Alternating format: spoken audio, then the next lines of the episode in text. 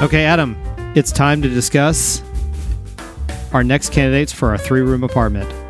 Uh, okay, so are you sure we can't like kind of combine this into like one complex? Adam, we've talked about this before.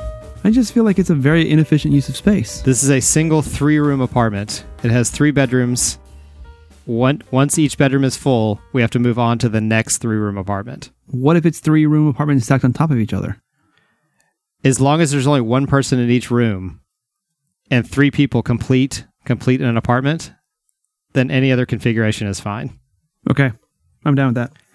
Okay, so our first candidate comes from Brian Shampoo, and this makes sense because he's our sports correspondent.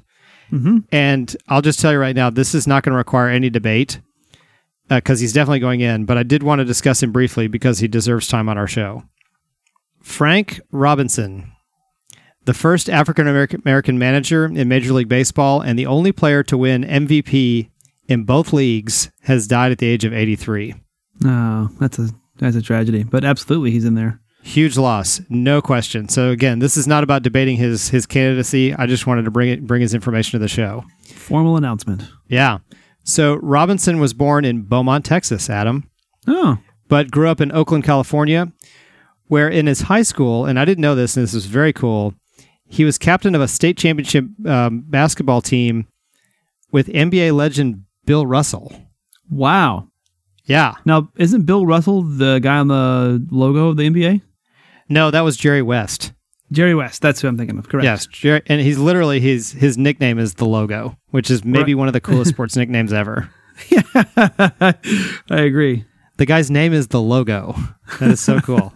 All right, so here's a little bit more about Frank Robinson. Robinson won his first MVP in 1961 when he helped lead the Cincinnati Reds to their first pennant in 21 years. After a 10 year stay with the Reds that included a 1956 Rookie of the Year award, the 1961 MVP, and a gold glove, the 30 year old Robinson, get this, Adam, was traded by Cincinnati to Baltimore ahead of the 1966 season. Can you believe that they traded Frank Robinson? No, that's what? That's like the Oilers trading Wayne Gretzky to the Kings. That's ridiculous. okay.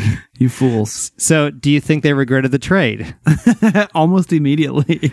Despite coming off a so this is what he this is the season he had right before they traded him.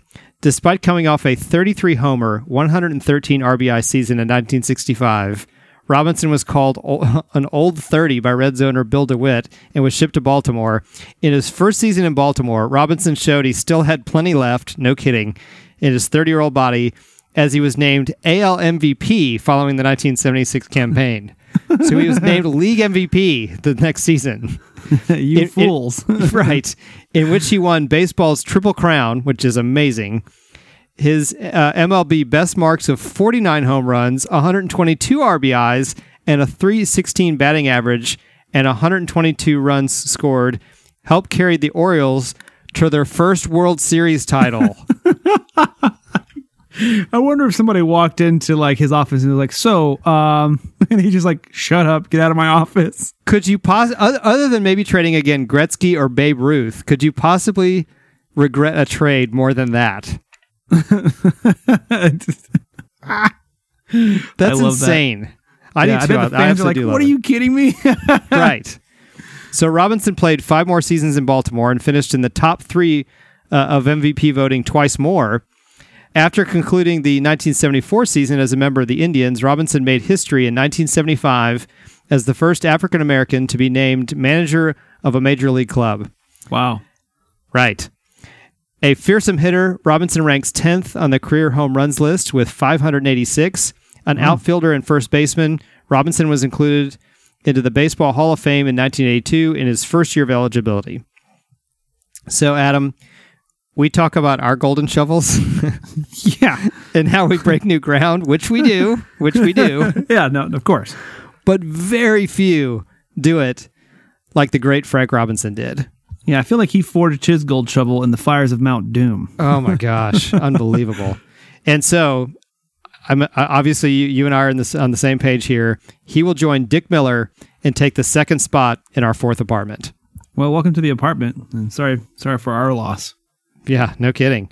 We have another candidate, and I don't expect there to be much debate on this one either, Adam. Mm-hmm. Albert Finney, British actor, dies at the age of 82. Hmm. What are your thoughts on Albert Finney? I don't think I. I need to look that up. Okay, well, let me just uh, tell you a few things about him. All right. Oscar nominated British actor Albert Finney has died at age 82 after a short illness. Oh, he was a great actor. Dang it. All right. As you've just now discovered and been reminded, Albert Finney was a star of stage and film.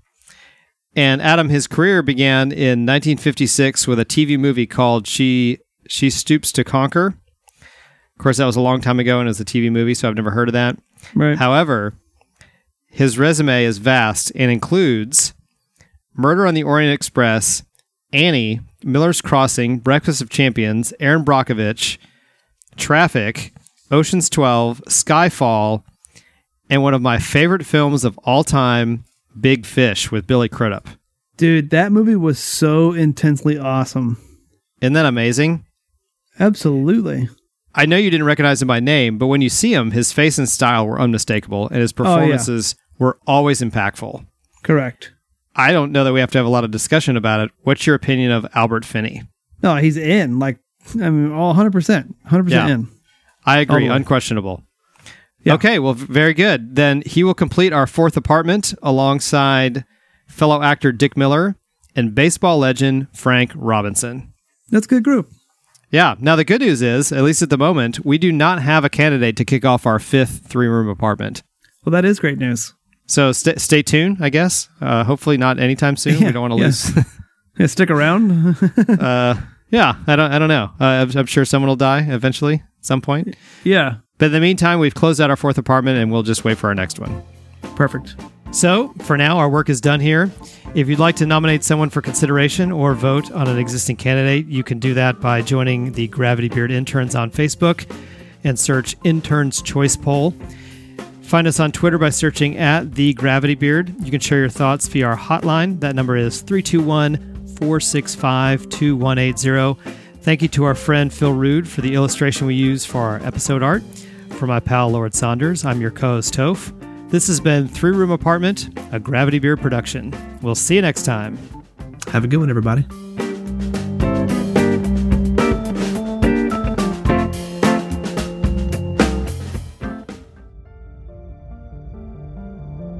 You've been listening to a podcast of the Podfix Network.